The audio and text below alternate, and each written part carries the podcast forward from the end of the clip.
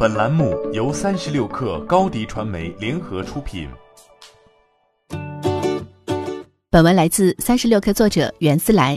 最近，小米印度在线销售和类别负责人在接受印度经济时报采访时表示，小米和 Redmi 品牌区隔明显，小系列代表高端和创新，但印度看不到这样的区分。希望在二零二零年实现这一目标，扩大印度的高端产品线。小米已经开始行动了。一月十七号，小米印度区总裁马努贾因在推特上宣布，Poco 品牌将独立运作。这是小米二零一八年成立的子品牌，只推出过一款产品 Poco F 一。它主打海外市场，在印度上市时售价达到了两万零九百九十九卢比，约合人民币两千元，属高端机型。这是小米拉升品牌的一个尝试，但显然出师不利。Poco F 一没有激起波澜，在海外市场，小米最受欢迎的仍然是千元机。性价比固然有效，但难以形成品牌忠诚度。对手很容易就能复制小米打法。以 Realme 和 vivo 来说，二者攻势凶猛，这两年增长速度都以双位数乃至三位数飙升。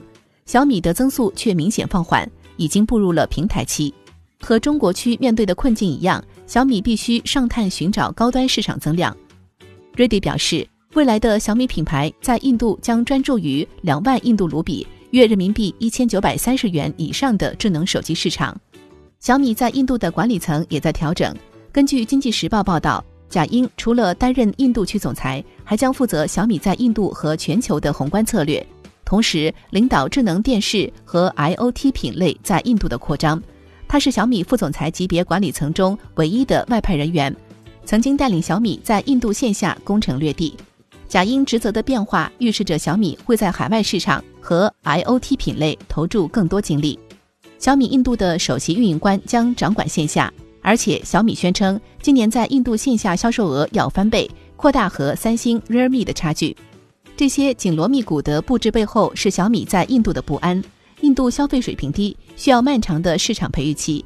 高端市场已经有苹果、三星和一加占位，至于线下，则从来不是小米的长项。尤其在下沉市场，OV 已经耕耘数年，分别在印度有近万家门店。